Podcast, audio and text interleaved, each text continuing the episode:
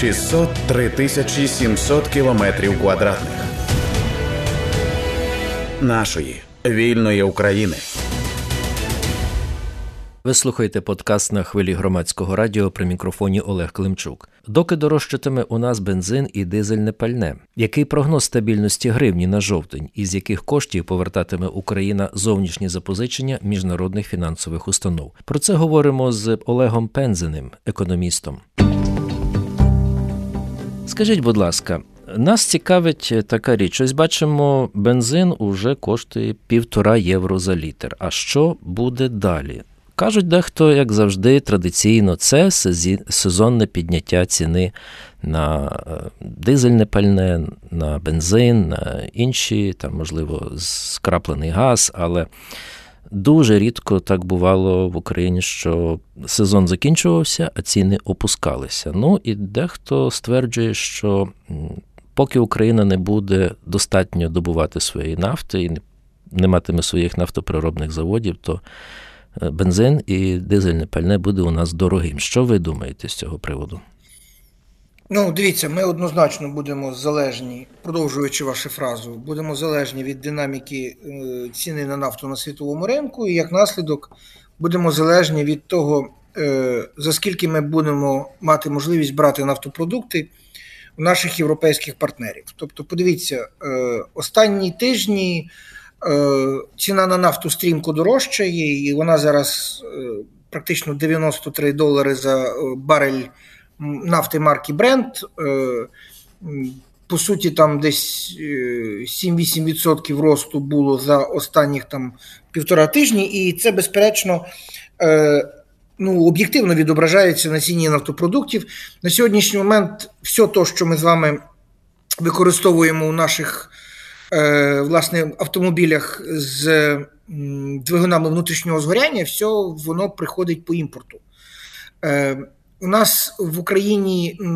Реально сьогодні є е, один нафтопереробний завод, це Кремінчуцький, який сьогодні стоїть в зв'язку із воєнними діями і прильотами Е, ворога, ракет ворога в цей, в це підприємство. Тому е, все те, що ми сьогодні власне використовуємо, це імпорт. І об'єктивно ми залежні від світових цін на нафту. Хоча хочу сказати, що Україна добуває нафту, е, власне, Укрнафта є підприємством, що нафту добуває на території України, і власне Кремінчуський нафтопереробний завод, коли працював, він переробляв цю нафту і якимось чином створював певну цю подушку безпеки для вітчизняного е, споживача, е, що стосується цін. Але зараз воєнний час е, в умовах власне знищення української промисловості нафтопереробної ми маємо ситуацію, коли ще раз ми залежні від імпорту, залежні від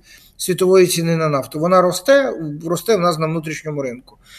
Я абсолютно впевнений, що якщо ціна на світовому ринку піде на нафту вниз, я думаю, що ми побачимо невеличке зниження цін у нас е, пального на заправках, тому що е, політика е, оподаткування у нас вже один раз змінилася з 1 липня, і вона буде і цей рік, і на наступний рік незмінна. Тому будь-яка динаміка цін на світовому ринку на нафту буде безперечно відображатися і у нас. Якщо ціна на нафту піде вниз, я впевнений, що і ціна на нафтопродукти на українських заправках також підуть униз. Скажіть, будь ласка, можливо, таке дещо наївне запитання. Е, ми прекрасно розуміємо, що оскільки е, мільйони людей виїхали з України, частина на своєму транспорті, так? І нібито споживання мало би впасти. Проте у нас війна і е, зросло споживання пального для військової техніки. А ось е, армія забезпечується е, цим пальним за нижчими цінами чи за тими, які е, на авто на заправках ми бачимо. Я от просто Ні, дивіться, не знаю. Там, там, та, там же ж як, там е, нафтопродукти, які йдуть по йдуть, які до потреби армії, вони ж там мають менше оподаткування, але все те, що потрапляє в мережу, воно однозначно оподатковується в повному обсязі. Тобто, з 1 липня у нас повернутий акциз власне на довоєнний рівень і податок на додану вартість 7% піднятий до 20%. Тобто, все, що стосується внутрішнього споживача, система ціноутворення у нас практично не відрізняється від довоєнної. Так що ми з вами, як споживачі, сьогодні з кожного літра бензину сплачуємо або диспалива, е, сплачуємо саме ті податки, які були до 24 лютого 2022 року. Зрозуміло. А можете нам зробити якийсь коротенький прогноз, е, чого нам очікувати від стабільності гривні, ну і основних е, іноземних валют, долара, євро у жовтні місяці? Які прогнози ну, можете сказати? Дивіться, е, знову ж таки, весь прогноз, який е, сьогодні експерти дають на власне ринку в валютному ринку України, він розраховує із стабільності надходження макрофінансової допомоги в Україну від наших партнерів. Чому це пов'язані речі? Тому що сьогодні основне джерело поступлення валюти в Україну це не наш з вами експорт, це макрофінансова допомога, що ми отримаємо. І сума цієї макрофінансової допомоги в цьому році порядку там 37-40 мільярдів доларів. І, власне, е, надходження у таких достатньо великих сум коштів призвело до того, що е, сьогодні валютних резервів Національного банку України є безпрецедентна величина 41,5 мільярд доларів валютних резервів. Такого не було за всі роки незалежності. Це унікальна е, річ, і це дає надію на стабільність національної грошової одиниці. Хоча, ще раз повторюю, е, значить, зараз Національний банк е, знімає частково обмеження. Е, на валютному ринку. От е, нещодавно е, Національний банк України дозволив в межах 50 тисяч гривень в місяць продавати безготівкову валюту фізичним особам. Це трошки зняло тиск на валютний ринок готівковий. Активно обговорюється питання щодо запровадження єдиного обмінного курсу плаваючого. Також це буде значне зменшення валютних обмежень. Е, хоча ще раз говорю, коли ми з вами дивимося бюджет, який е, власне проект бюджету, який поданий до Верховної Ради, і бюджет, по якому ми зараз живемо 23-го року, то там в 23-му році середньорічний курс закладалося Міністерством фінансів 42,5. 24 рік закладається середньорічний курс 41,4. І не треба страшитися цих цифр, тому що традиційно, ну окрім 22-го року, у нас завжди то, що закладалося в бюджет, було е, вищим, ніж то, що формувалося в результаті е, власне, ринку на протязі року. Тому ми власне і бачимо ту ситуацію, яка є.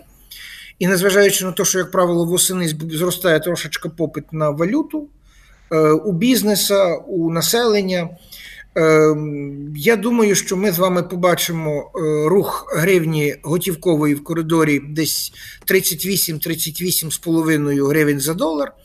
А офіційний курс, я думаю, що буде зберігатися той, який є, 36,6. Це за умови, що макрофінансова допомога буде надходити своєчасно, і за умови, що ніяких форс-мажорів, несподіванок не буде е, по інших напрямках сьогоднішнього існування України. Якщо буде зберігатися, от, власне, той паритет е, подій, що є зараз, то я думаю, що ми збережемо курс приблизно в цьому коридорі, про який я сказав.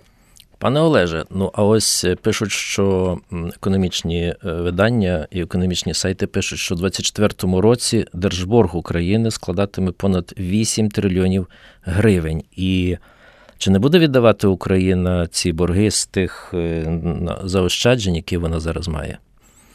І це якби зменшить кількість валюти, ну, відповідно, може вплинути на національну валюту. Ну, дивіться, наскільки я знаю, ситуація виглядає наступним чином. Е, Ті кошти, що нам надають наші партнери Україні як суверену, ну от по 18 мільярдів євро, по тих е, мільярдах, що нам Євросоюз пообіцяв дати з 24 по 27 рік, 50 мільярдів євро. Ми маємо достатньо пільгові умови, і ми їх маємо повертати там через певний період часу. А перших 10 років взагалі там є пільгових. Ми не віддав, не будемо віддавати взагалі нічого. Е, по тих е, боргах, що ми накупили до активної фази бойових дій, по них на сьогоднішній момент там є. Були проведені відповідні перемовини, була проведена реструктуризація повернення. Я говорю в частині євробондів, в частині нашого зовнішнього боргу. І, е, власне, по них було відкладено до середини 2024 року, але я так думаю, що перемовини будуть продовжуватися і далі. І я думаю, що ми відкладемо повернення цих боргів зовнішніх і на більш пізний період часу, тим більше я розумію, що в цьому буде підтримка і наших партнерів, і Міжнародного валютного фонду. Таким чином, це буде зменшувати загальний тиск на е, бюджет України. Що стосується внутрішніх запозичень, що стосується внутрішніх боргів, вони, як правило, сформовані у гривні. Це та національна валюта, яку імітує Національний банк України. І я думаю, тут не буде жодних якихось реструктуризацій, е, тому що е, власне механізм е, воєнних облігацій, механізм облігацій внутрішньої державної позики, яку здійснює Міністерство фінансів, це є. Дієвий механізм наповнення державного бюджету, який буде активно продовжуватися і в 2024 році. Так що внутрішні запозичення, я думаю, що будуть повертатися і будуть далі запозичуватися. Просто хочу нагадати, що по умовах отримання макрофінансової допомоги України. Е, жодної копійки з цієї макрофінансової допомоги не може бути використано на війну. Тобто, ми можемо на війну використовувати тільки то, що або самі запозичуємо всередині країни, або отримуємо у вигляді податків і зборів. Е, на наступний рік це десь приблизно 1,6 трильйона е, гривень. При загальній видатковій частині державного бюджету 3,1 трильйона. Тобто е, отих півтора трильйона, що ми отримуємо в вигляді макрофінансової допомоги, там частина буде запозичень, частина грантів, які не треба буде віддавати. Е, оті всі кошти підуть на виконання соціальних зобов'язань держави. Це мається на увазі там е, заробітні платні бюджетникам, мається на увазі там соціальні виплати, 350 мільярдів гривень на наступний рік бюджет передасть пенсійному фонду для того, щоб він міг мав закрити кошти, пенсії, так. так мав кошти і не тільки закрити пенсії, але провести відповідну індексацію. Індексацію. До речі, плюс, так, до речі, хочу нагадати, що е, уряд буде виходити з пропозицією ввести бальну систему перерахунку пенсій для того, щоб зробити певну. Е, соціальну справедливість в цьому питанні, щоб люди з однаковим рівнем стажу мали приблизно однакові суми пенсії. Крім цього, на наступний рік два рази планується збільшити е, мінімальну заробітну платню. Е, в січні місяці 700 е, вона має бути, і до кінця року, в липні місяці, власне, буде підвищена до 8 тисяч гривень. Тобто оті всі додаткові видатки, а вони об'єктивно виникнуть, тому що в першу чергу збільшення мінімальної заробітної платні потягне з собою збільшення заробітних плат бюджетників.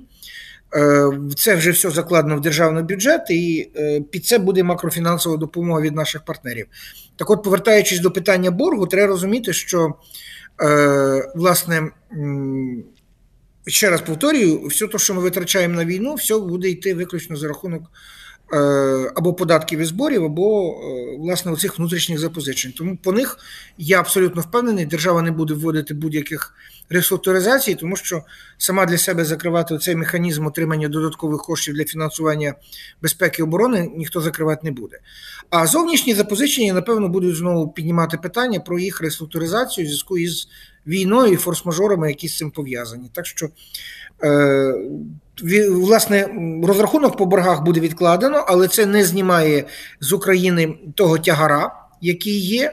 І напевно в майбутньому е, уряд, е, Міністерство фінансів, наші партнери будуть активно обговорювати питання, яким чином зменшиться цей тягар. Хоча ще раз повторюю.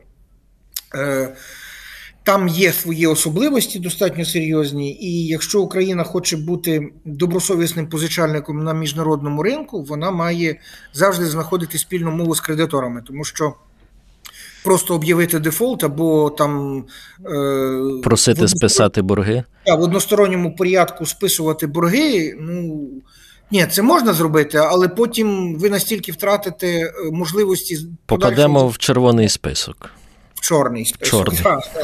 так. І тут же в чому є питання? Е, дивіться, е, зараз нам активно допомагають країни, е, дають нам макрофінансову допомогу. Нам допомагають країни, як Україні як суверену. Тобто ми отримуємо прямі гроші в бюджет, і це власне пов'язано з тою війною. І це пов'язано із тим, що є глибоке розуміння нашими партнерами що якщо цього не робити, то Україна буде мати надзвичайно важкі умови для е, того, щоб воювати. А ми ж захищаємо не тільки себе, ми захищаємо демократію і безпеку, в тому числі і на європейському континенті в цілому. Але як тільки війна закінчиться, е, я розумію, що загальний обсяг макрофінансової допомоги буде суттєво зменшуватись об'єктивно. Е, Проте ну, треба розуміти, що навіть після того, коли війна закінчиться, і Україна вийде на кордони 91-го року. Е, з мапи світу ні Росія, ні Білорусь ж не щезне. І агресивний партнер ще й з територіальними претензіями до України він лишиться. І тому Україна однозначно буде мати вимоги щодо достатньо великих витрат по безпеці і обороні.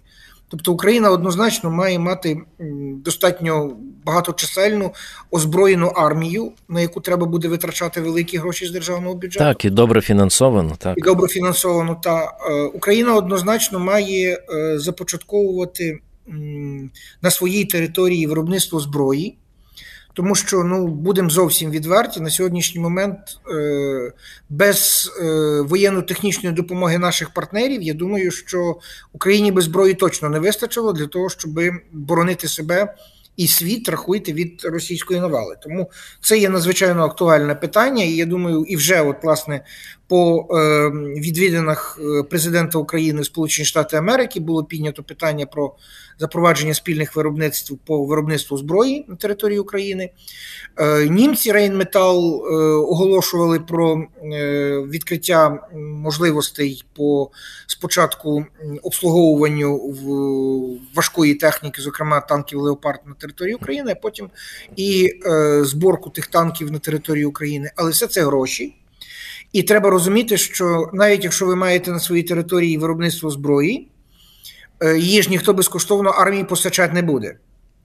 Її Тому, треба закуповувати для армії. Ну, безперечно, так. Є державне оборонне замовлення, е, яке визначається Міністерством економіки, і в межах цього державного оборонного замовлення мають мають бути передбачені кошти для закупівлі новітньої зброї, яка буде вироблятися в тому числі і на території України. Е, от е, це все буде вимагати додаткових достатньо великих видатків. А соціальні зобов'язання з української держави ніхто не знімав, тому буде надзвичайно великі виклики з приводу того, щоб ну, нарощувати загальний обсяг консолідації коштів в бюджеті, щоб вистачило і на то, і на друге. А е, макрофінансова допомога буде зменшуватися, коли війна закінчиться, однозначно і буде. Є надзвичайно важливим питання залучення сюди інвестицій, створення тут нових робочих місць, повернення е, тимчасово переміщених осіб, які поїхали за кордон, для того, щоб е, власне податки з тих створених виробництв наповнювали державний бюджет. І тоді, власне, і буде поставати питання з приводу ну, такого достатньо комфортного розрахунку з державним боргом. Тому що, ще раз говорю, будь-який інвестор, чи то інвестор стратегічний, чи то інвестор портфельний. А портфельний інвестор це той, що купляє цінні папери, що імітуються державою. По суті, власне, купляють її євробонди, оті борги. Е, всі ті інвестори мають відчувати себе абсолютно спокійно. Тому що дивіться, чим е, більший ризик інвестування в країну, тим дорожчі гроші, які ми залучаємо. Безперечно, ми б хотіли, щоб Україна залучала там під 3-4% річних борги. Але чим вищий ризик е, інвестування, тим ринково створюється е, значно вищий відсоток. Тобто вам за 3-4% копійки ніхто не дасть. Зрозуміло. Е, так, чим вищий ризик, тим Ризики дорожчі дорожчають. Ну, звісно. Тому, власне, ці питання також вони напряму е, залежаться від того, наскільки Україна буде своєчасно і комфортно погашати свої зобов'язання перед нашими партнерами і перед кредиторами. Маю ще до вас одне запитання, пане Олеже, але нагадаю нашим слухачам і слухачкам, що ми спілкуємося з українським економістом Олегом Пензеним на різні економічні питання України. І ось таке, ну звичайно, спустимося, як то кажуть, трішки на землю. Ви всі пам'ятаємо заяви української влади, що вони накладають заборону на імпорт з Польщі е, певної категорії е, споживчих е, товарів, зокрема харчів. Там було, здається, садовина, сир, молочні продукти. Ні, ні, давайте я перепрошую, давайте, щоб бути зовсім коректним. Так. Пан Качка сказав, що Україна може розглянути питання про дзеркальні дії по відношенню до поляків щодо обмеження е, постачання е, в Україну е, продукції аграрного сектору Польщі, але таких рішень прийнято не було. Не було. А це не я було. хотів власне уточнити з вами. Так, Власне, дивіться, бо я дивлюся в в крамниці, куди я ходжу, є польські товари. Я не міг ні, зрозуміти, таких... чи це вони вже залишки. Ні, ні, чи... ні, ні, ні, таких дій прийнято не було. Більше того, Все. я розумію, що гострота дискусій з поляками е, на сьогоднішній момент ну ніби трошки вляглася, так вляглася, та і зараз більше більше конструктиву. І ми почули заяви від польського уряду, що е, вони готові гарантувати транзитні коридори українського зерна на порти. Е, Балтійського моря польські для того, щоб забезпечити експорт українського зерна і е, не створювати проблеми із власне наявністю зерна в Україні. Тобто, е, я думаю, що ця дискусія однозначно вона. Буде проводитися, і я думаю, що навіть е, ну, температура отих, скажімо, протиріч, вона після жовтневих виборів в Польщі ще має трошечки заспокоїтися, бо ми розуміємо, що Ну, рахуйте, е, сьогодні в Польщі десь 2,5 мільйони фермерських господарств з членами сімей. Це величезний електоральний загін. А ну, ми Переважно розповіли... це електоральний загін партії справедливості. Так. Так. так, до речі, якщо уважно подивитися, то польські взагалі да, аграрії е, східноєвропейських країн е, з моменту приєднання їх до е, Європейського Союзу жодного разу не були в опозиції. Ну, Просто так історично склалося, що е, стара е, матінка Європа, вона індустріальна. Німеччина, Франція, е, скандинавські країни. А коли ми з вами беремо о, ті країни, що прийшли в другу хвилю приєднання, вони ж аграрні всі. Тому, от, власне, мова йде і про Польщу, Словаччину, Угорщину, Румунію, Болгарію це аграрні країни, які знайшли своє місце в. На аграрному ринку Європейського Союзу, який, в принципі, є достатньо ємним і є достатньо дорогим. Більше того, 70% е, доходів європейського фермера 70% це дотації Брюсселю, дотації Євросоюзу. І чим більше ви продаєте аграрної продукції в Євросоюз, будучи фермером з Євросоюзу, ви більше отримуєте дотації. І, е, А тут уявіть собі, що заходить дешева, якісна продукція з України, яка об'єктивно сильно б'є вам по кишені. Звісно, ви будете хвилюватись. І, до речі, це ж питання не тільки от е, воєнного стану, не питання от сьогоднішнього дня. Давайте ми згадаємо угоду про асоціацію, що Україна підписала з Євросоюзом. Е, частиною цієї угоди про асоціацію була угода про вільну торгівлю з Європейським Союзом. В угоді про вільну торгівлю з Європейським Союзом е, встановлювалися надзвичайно низькі квоти на постачання української аграрної продукції на європейський ринок. Причому ті квоти становили від 1 до 3% загального обсягу виробництва цієї продукції в Україні. Тобто питання обмеження українського аграрного сектору по відношенню до торгівлі з Євросоюзом стояло ще з 2014-2015 року. Тобто, однозначно, треба розуміти, що це не сьогоднішній день. І коли ми з вами говоримо про наше е, майбутнє в Євросоюзі і наш е, невідворотній поступ в Євросоюз, треба розуміти, що е, як тільки ми станемо повноцінним повноправним членом Євросоюзу, митні обмеження всередині будуть зняті, і українська аграрна продукція ну, піде в Європу. І якщо і це розуміють і поляки, це розуміють словаки, румуни, угорці. І якщо ми не хочемо в е, обличчях тих, е, в особі тих е, шановних країн східноєвропейських мати величезну опозицію щодо руху України в Євросоюз, нам треба сідати за стіл перемовини, чітко домовлятися про місце українського аграрного виробництва в європейському аграрному ринку.